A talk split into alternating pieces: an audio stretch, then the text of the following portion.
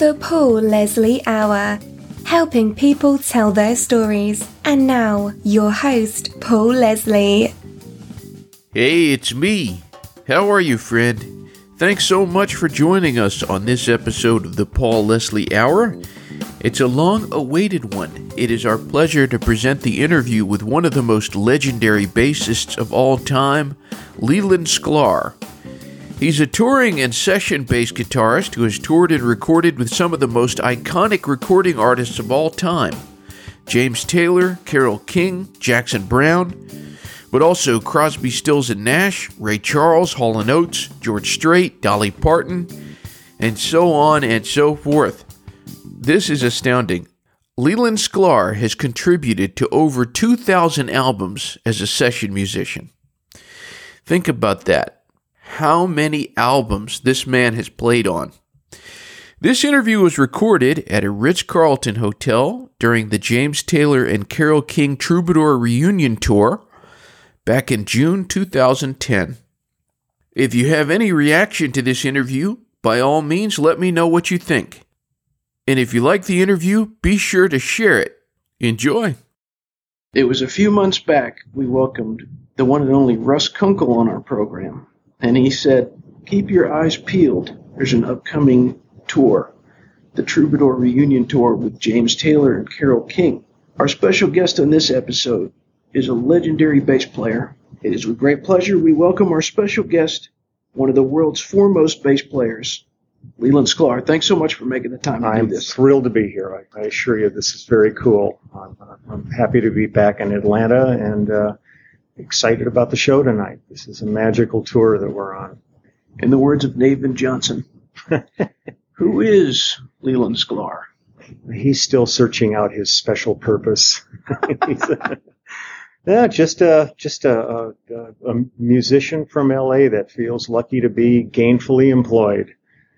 It, the, the interesting thing about this whole adventure that we're having is to look around stage and be staring at guys I was looking at 40 years ago and everybody's still at the top of their game. It's not like some old bunch of farts that drag themselves out from the back of the hardware store where they've been for the past 20 years. But Cooch and Russ and myself and James and Carole are just like as, as powerful as ever, and it's it's a deep experience. I'm loving this. What music did you hear around the house growing up? Uh, my folks, a lot of classical. My, my folks were very classically driven, but a lot of George Shearing, Hi-Lo's, a lot of contemporary jazz of, of the period because I grew up in the 50s. I aged in the 50s. I never grew up, but that's a, I'll, I'll, I'll draw that delineation here. There was a lot of music in the house. My folks weren't musicians. My mom plunked around on the piano a little bit, and my dad was, uh, you know, could, could, honk a few notes on a saxophone. But uh, for the most part, they were more appreciative of music than participants in it. Uh, it was pretty eclectic in the house. Can you remember your personal favorites?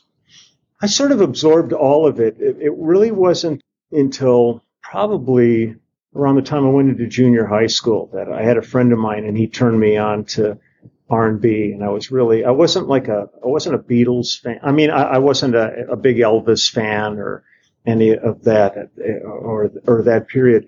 I was really into like Joe Tex and James Brown and, and the Righteous Brothers and, and groups like that. That's really kind of where I cut my teeth as a player. And it really wasn't until the Beatles came along that I really got more rock oriented. And then the English invasion. I was completely consumed with, with everything from Zeppelin to 10 years after to Jimi Hendrix and Cream and all the stuff that came with that. But as a child growing up, was, I was more classically oriented. All my training as a musician was classical training. Uh, I started as a pianist, and uh, when I was five, I was studying um, classical uh, piano. That really kind of consumed my childhood uh, rather than anything rock or pop or anything oriented. It was pretty, so I would have to say classical. Tell us about Mr. Ted Lynn. I mean, I don't think if, if it wasn't for Ted, I wouldn't be sitting here talking to you today. When I entered junior high school, at that point, I, I had been very, uh, I mean, you don't want to sound egocentric, but I was really successful as, as a child prodigy on piano. Um, I won all these awards from the Hollywood Bowl, and, and it's hard to, to, to pinpoint it. You know, different organizations that were involved with youth orchestras and things like that. So I entered junior high school, and and Ted Lynn was the music instructor at at the school I went to, and at the time I went to Birmingham, which is in Van Nuys, California. It was a six-year school. It was junior high and high school all put together. So when you had a teacher in the seventh grade you were having those same teachers all the way through 12th grade. And it was an interesting school. It was an ex-military hospital, and it was what they used in a movie called The Men with Marlon Brando about rehabbing Korean War veterans.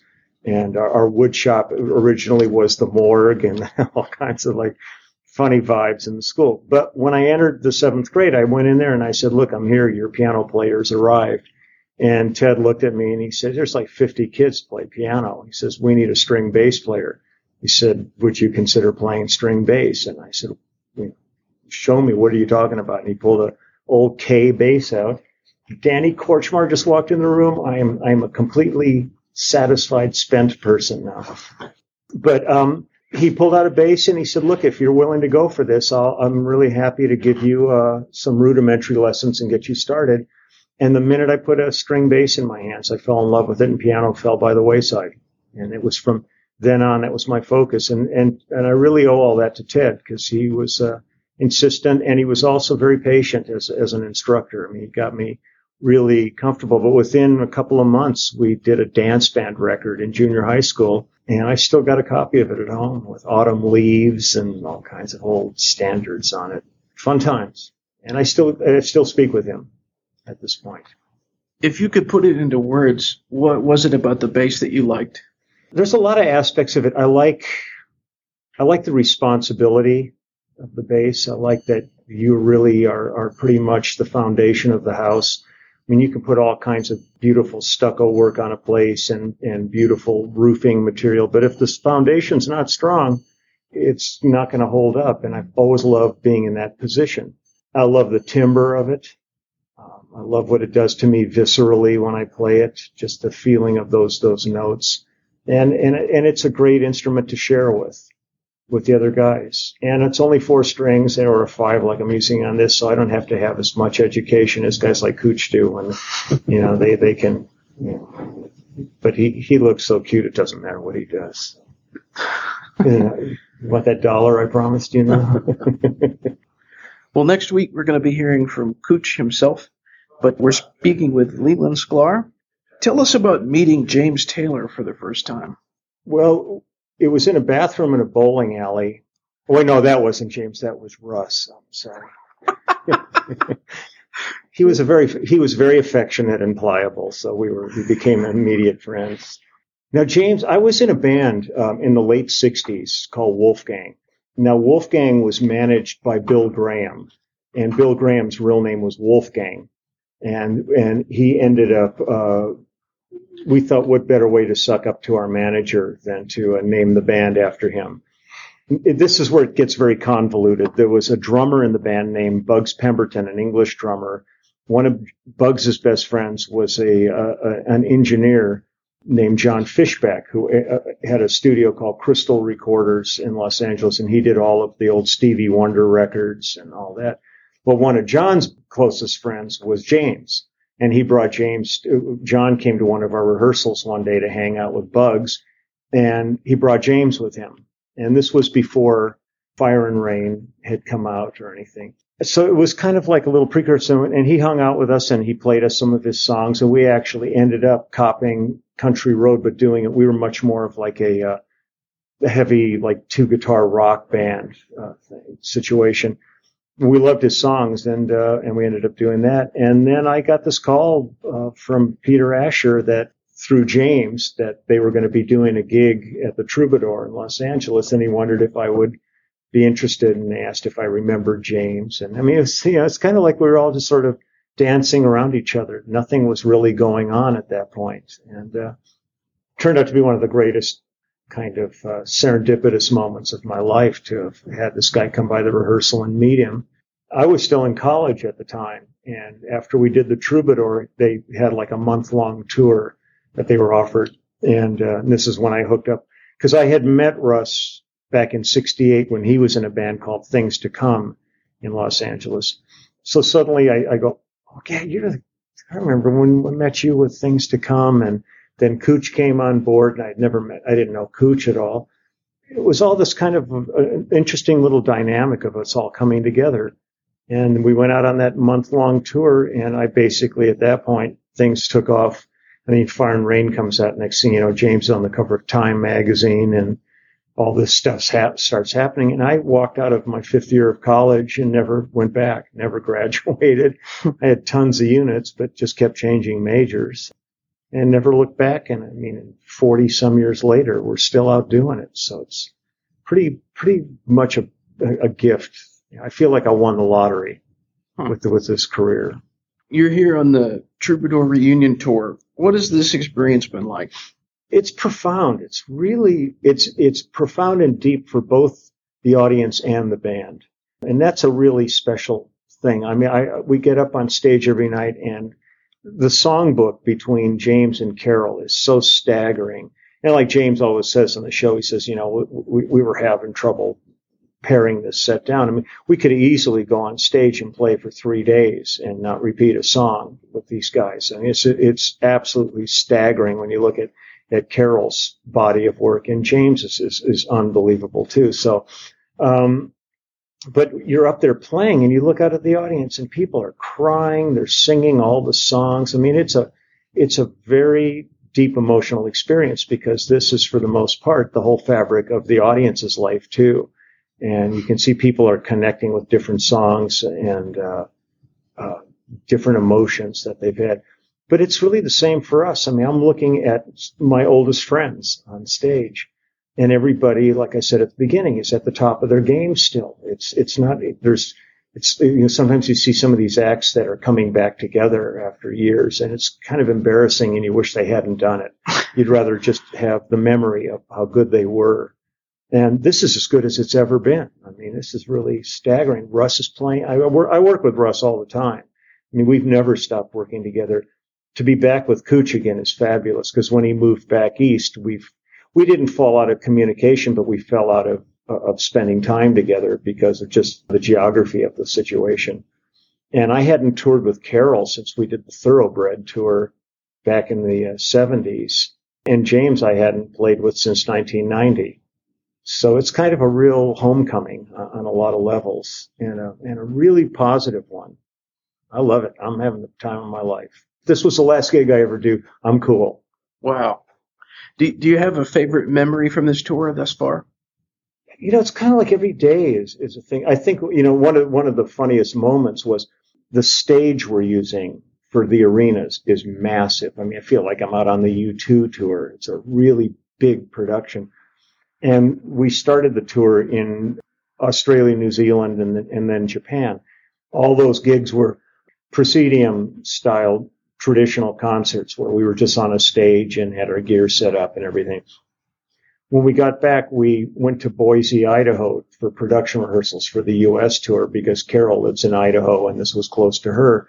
We ended up in the Taco Bell Arena in Boise and the, we had that for a couple of weeks. And the first time I walked in the arena and saw the stage, I went, holy crap, look at this thing. I mean, it is huge conceptually it's it's really amazing. And my only fear was that the, the production was going to overshadow the music.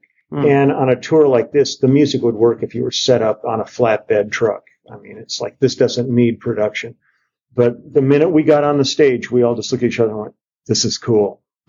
Because the stage is in the round in the middle of the arenas. It turns for the entire show so nobody doesn't have a visual in the audience with it. At times you're looking at people's backs and at times you're looking at their fronts. There's the whole thing has high def video screens that people up in the nosebleed section of these arenas can see perfectly because there's, we've got like, one, two, three, four. I can't remember if we got four or six cameras going the whole time. So I mean, there's like lots of stuff. The guy who's doing the video aspect of it is really good as a director. So there's a lot of beautiful imagery going on. Then there's this entire other structure above the stage where there, where it's like, a, uh, it's probably LEDs or something in this, but it's all kinds of textures and video stuff going on on that. So it's a really comprehensive show, but it still feels intimate. And there's three kind of like petals, like of a flower coming off of the, the base of the stage. And it's set up like an old nightclub. And uh, those are like a VIP seat that people have paid a lot more money for, but all that money's going to charity. And they've already raised, I don't know, a million and a half bucks on this tour for, for whatever the, the designated charities are for this.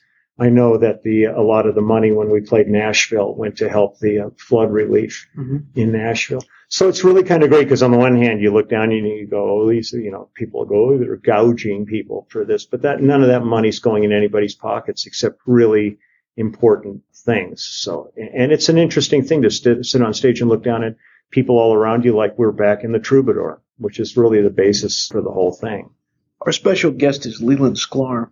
Do you have a favorite part in music? Do you prefer session work or performing, or could you even pick? I think if I was given a, if somebody said you can, you have to do one or the other, I would tour.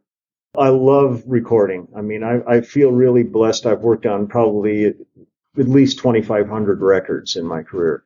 So I mean, I've been doing this a long time, and I and I've been really blessed to still be, you know, one of the first call guys in town but I kind of equate it to like if if you had the option to either be a mechanic on a, on a on a race car or the driver.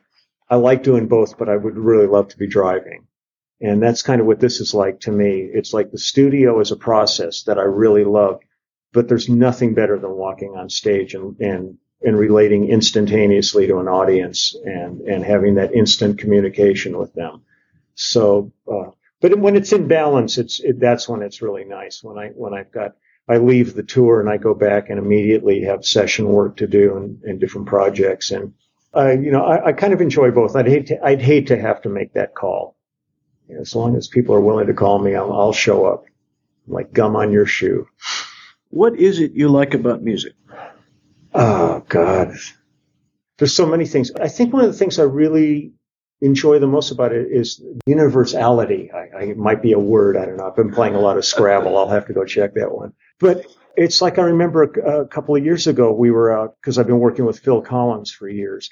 And we went and we played in Lebanon. And then we went from Lebanon, from Beirut to, to Jerusalem and played in Israel. And I'll tell you, you get up on stage and play music and there is no difference in people. Everybody's having a great time.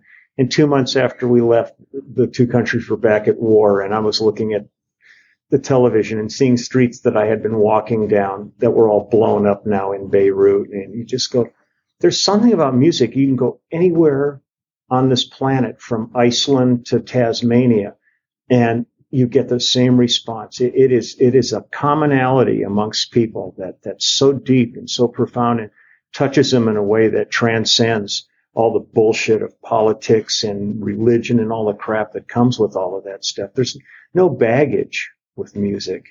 And I think that's what I, what really appeals to me the most. I think it's a, it's a really special relationship you develop with people. They can't understand the lyrics, yet they sing the songs or whatever. You know, I mean, it's like, it's, it's amazing. And the camaraderie. I, I find musicians to be a really unique breed of characters. And, and to have, when I sit there and I look around you know, the, the, the group of friends that I have, I couldn't ask for a better bunch of characters to spend my life with. They're all kind of crazy and, and goofy and fun and creative and brilliant. And, um, it's a, it's pretty magical. I have two final questions. First of all, what is your all-time favorite meal? Wow. Okay. This was really one of the most disappointing experiences in my life. There was there used to be a restaurant in San Francisco in Ghirardelli Square, which is a very touristy area. But I discovered a restaurant that was there called Paprikash Fono, and it was a Hungarian restaurant. And the first time I ate there, I almost had a heart attack. It was so good. It was unbelievably great. There used to be a chain of restaurants called the Magic Pan, and they were the kind of the first of the real kind of legit creperies that were on. Well, apparently the guy who owned Paprikash Fono had started that chain of restaurants. And when it got huge, he sold it for a lot of dough uh, to some big corporation and opened this place. And I remember it was my birthday one year, and I thought I'm going to go to San Francisco and have dinner. I mean, how big is so? Flew up from LA. My wife and I flew up from LA and Went up there and I was like so primed. And we walked up there and they had closed. No. I've never been so disappointed in my life. But uh, that used to be fabulous. And one of the best restaurants I, I ever ate at, and two of the best meals I ever ate were at a restaurant called K. Paul's in New Orleans. And and Paul Prudhomme was kind of one of the real heavy hitters in the beginning of, of the Cajun cooking schools. I went in there and it's funky joint, you know, it's like a almost family style. They tables are there. They'll put you at a table with other people. If you're a single and there's five people at a table, they'll stick you at a table for six. And there's sawdust on the floor and all that. Food is just unbelievable. I kind of gear touring around the meals that we get. My final question for the legendary bassist Leland Sklar. This broadcast goes out all over the world. What do you want to say to all the folks who are listening right now? God, I mean, if this could get deep and profound, but of course, I'll, I'll save that for Cooch. Um, God, you know, it, you know, it's sort of like I sit there and I turn on the news every day, and there's so much horror in the world that's going on between fighting and and and oil issues and and, and leaking oil. Try to enjoy as much of life as you can because we're just obstacles are thrown up every day in front of us. It's a hard thing to weed yourself through all this stuff. So just try to enjoy your life. We have such a finite amount of time in this life. Try to make the most of it and enjoy yourself. Find something you love, like I'm lucky enough to have found, and that you know to take your passion and you make it into your life. And I just wish everybody a lot of happiness. There's enough obstacles in the way, so just try to transcend that. And if you ever get a chance to see Russ or Cooch live too, go see them because it's see what real magic of musicianship is all about. And come see this tour if it's if we're still out there. Come on, come on, throw something at me. Eggs. well, Mr. Sklar, it's been a pleasure to do this interview. Thanks it's so an absolute much. pleasure for me too. And uh, I can't tell you what a treat it is. It's made my trip to Atlanta great. oh, thanks. Ba ba ba da beep ba boop da da boop da beep ba da leap ba na ka da bees I walk on to sugar like it's a it's a go oh is it and ga ga kiss a go oh oh is it oh oh oh I'm believe it's a good but don't talk about goodbye